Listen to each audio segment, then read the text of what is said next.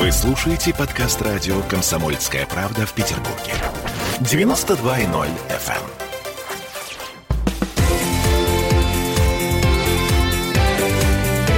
Картина недели. А это мы вернулись в петербургскую студию радио «Комсомольская правда». Я Дмитрий Делинский. Я Ольга Маркина. Ректор гуманитарного университета профсоюзов Александр Записоцкий вместе с нами. А, Сейчас мы будем обсуждать новое слово в социологии, точнее новую букву, букву «Ш». Шеринг. Э, Это то, что мы подвесили в предыдущей части программы. Слово «шеринг» было известно до меня. Но я все-таки академик, и я должен что-то иногда вносить новое. Вот я ввожу термин «шеринг молодежь», и шеринг поколения. Я старый марксист, а как вы знаете, Ого. теория Маркса, она делит мир на классы по отношению к средствам производства. И из этого там пролетариат и буржуазия. Так вот, появляется молодежь, которая, значит, совершенно уже вообще имеет отно- иное отношение к средствам производства по сравнению с марксовой ситуацией. Термин шеринг, значит, это вот, значит, доли нужно, так сказать, в чем-то иметь. Вот сразу после крушения Советского Союза у нас появился шеринг отельный. Ты покупаешь нечто вроде акций э, значит, большого консорциума, который располагает большим количеством отелей, и ты благодаря своему пакету имеешь там как бы гарантию. Это оказалось не очень потом перспективно по ряду причин. Но вот я запомнил впервые приход в нашу жизнь шеринга вот через эту историю. Таймшеринг это Да. называлось, когда ты мог Да. в какой-то момент поехать... Поехать в отель из этой системы, которую тебе предлагали. Да-да-да, мы, кстати, как попо- бы- попробовали Как эту бы систему. бесплатно. Как бы она не Да. работает. Так вот, э, шеринг э, Да. вошел в нашу жизнь. Да. Мы знаем каршеринг. э, Что там еще? Все, что угодно. Вообще стали называть очень многие вещи шерингом, которые ну, нам были известны издавна. Вот девушка легкого поведения, которая с несколькими мужчинами дружит. Ой, ну, ну, ну, ну, ну, подождите, это у нас из древнего, так сказать, мира это- это пошло. называлось по-другому. Да. Библиотеки можно назвать шерингом, пункты проката горных лыж. Огромное сейчас конечно, непрерывно расширяется. Есть, кстати, статистика.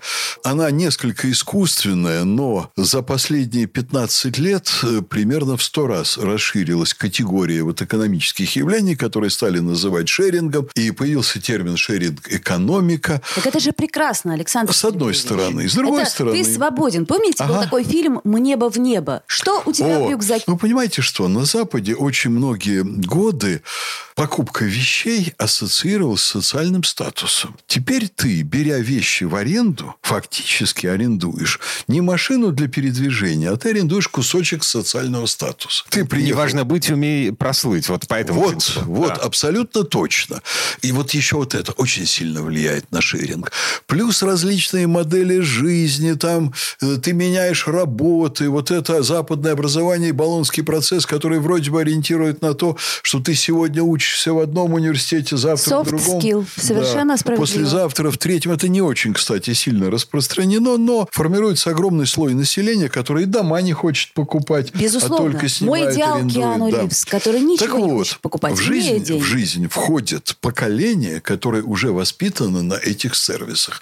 Не надо собственности. Это, между прочим, огромная идеологическая перемена. Пришла новая парадигма. Вот все прежнее общество капитализма было основано на стремлении к собственности. Может быть, это хорошо. Я все Купить, пытаюсь понять это. Получить. Вот хорошо. мы пока говорим о плюсах. Да. Да. А сейчас временное пользование. Пришла идеология и целые поколения новые. Это поколения, которые воспитаны уже на новой идеологии, когда собственность, это понятие, устаревает. Это колоссальная перемена в жизни человечества, между прочим. Исчезают очень многие приметы стабильности, консерватизма и так далее. А здесь ты вот новое, новое, новое, новое. Уже в семье это давно пришло на Западе. Это больше 20 лет серийный брак. Вы пожили вместе, там сделали детей, разошлись. А подождите, А это вам уже не нравится. вещи. Ага, нет.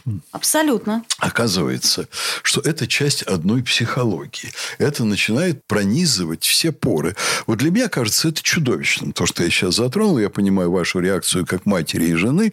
Я тоже, как человек старшего поколения, считаю, что детей надо производить на свет, если они вырастут в нормальной полноценной семье, где есть мама и папа, вот, а не то, что есть э, мамин муж ситуативный, а вот настоящий биологический папа – это тот, кто тебя там забирает на несколько часов в воскресенье, чтобы сходить в зоопарк. Александр Сергеевич, все-таки по статистике давайте как это смотреть правде в глаза. Очень это много неполных да. семей, и да, э, да, не вина да. это наша. А я и не говорю беда. про это, чтобы изменилась вот эта вот парадигма, идеология серийного брака. Вы мне говорите, это другое. Здесь мы уже переходим к отрицательным последствиям следствием. Понимаете, у человека в жизни, вот с моей точки зрения, с точки зрения нашего поколения, должны быть социальные корни, должны быть культурные корни, должна быть какая-то привязанность к чему-то. И я вдруг начал обнаруживать, что привязанность к вещам каким-то тем или иным – это понятие, которое несет в себе огромный культурный смысл и огромное культурное значение. Одно дело, когда у тебя есть семейные традиции, передающиеся из поколения в поколение, как то, например, а, не знаю, набор серебряной столовой посуды с вензелями, да? Я вот дорожу такими вещами, и, конечно же, никогда их не выброшу, не продам и так далее. Но когда ты этого не имеешь, и вот эта вот, а, так сказать, преемственность, она прервалась очень давно, то что мы бережем? Тогда, Условно значит, говоря, новые купленные э, горные лыжи? Беречь становится нечего, потому что лыжи... Уже давно. Лыжи каждый день становятся лучше и лучше, более технологичные. Покупать их не имеет кроме смысла. того, они царапаются. Кроме того, их не надо таскать И в в самолете. Да. очень сложно. Значит, далее. Молодежь, входя в жизнь с вот этим, она вдруг не имеет ничего против, если ее начинают использовать так же, как горные лыжи. И они на сегодня не задумываются о том, что горные лыжи стареют, царапаются и выходят из моды.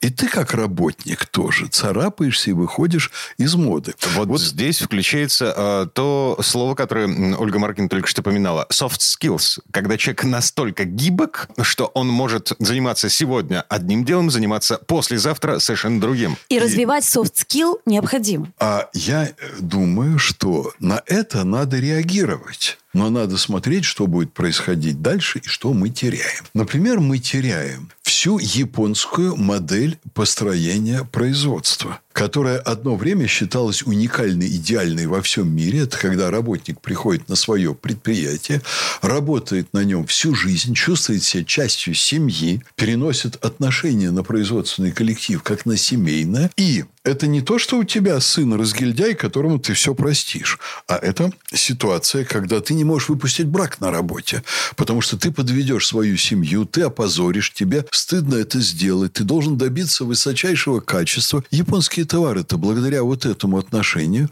были и самыми передовыми, поскольку там интеллектуальные большие ресурсы вкладывались, и они были чрезвычайно надежными и чрезвычайно хорошими по качеству. А еще мы знаем уровень самоубийств в японском обществе и уровень производственного травматизма. Кстати. Я не хотел бы сейчас об этом э, говорить подробно и это обсуждать. Здесь есть свои причины.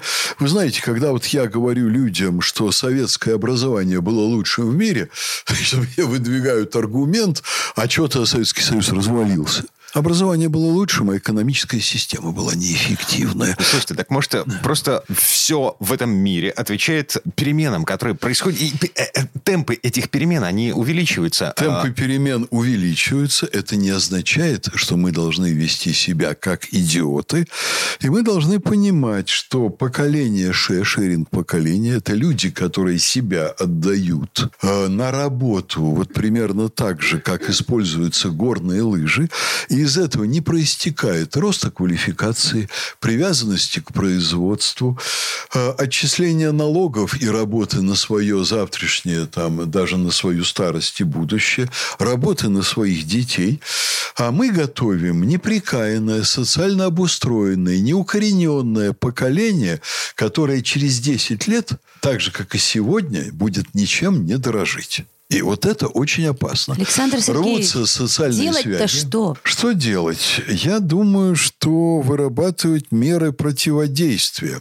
Слишком далеко мы ушли. Вот я думаю, что на Западе был рубеж вот, кстати, молодежной революции, 68 год на Западе и попозже у нас, когда вот на Западе в 68 году была развилка. Вы пойдете в потребительское общество или вы пойдете в общество там, возрастающего гуманизма, культуры, там, диалога человеческого и так далее. И западное общество пошло в сторону общества потребления. И вот это ошибочный выбор, за который западная цивилизация сейчас заплатит огромную цену. Но вот это поколение шеринга, а поколение ше, о котором вы говорите, а это люди, которые э, потребление не интересно. И более того, они сознательно Ого. от этого отказываются. Ого. В большинстве им интересно своем. потребление. И еще как оно им интересно. Только оно им интересно на их сегодняшнем уровне, как э, легко, легкая доступность продуктов временных, сиюминутных, как построение сиюминутной жизни без заботы о завтрашнем дне, без создания вокруг себя стабильного общества,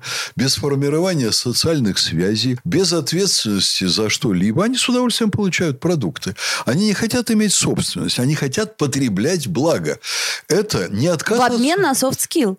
Э, да какой там к черту Нет, нет подож, подождите. Сейчас реально а, как бы а, те самые жесткие навыки, они востребованы абсолютно меньше. Именно потому, о чем мы говорили в предыдущей части. Потому что пенсионная реформа сделала свое дело. У меня много сейчас людей, закончивших только что первый мед, отучившись сколько там, 6 лет, да, даже еще да. больше, да, плюс интернатура да. туда-сюда, которые не имеют возможности устроиться на работу, ага. будучи с красным дипломом, да. специалистами высочайшего Это класса. Это катастрофическая Понимаете? ситуация. Вот, собственно говоря, раз Значит, Мы проблема.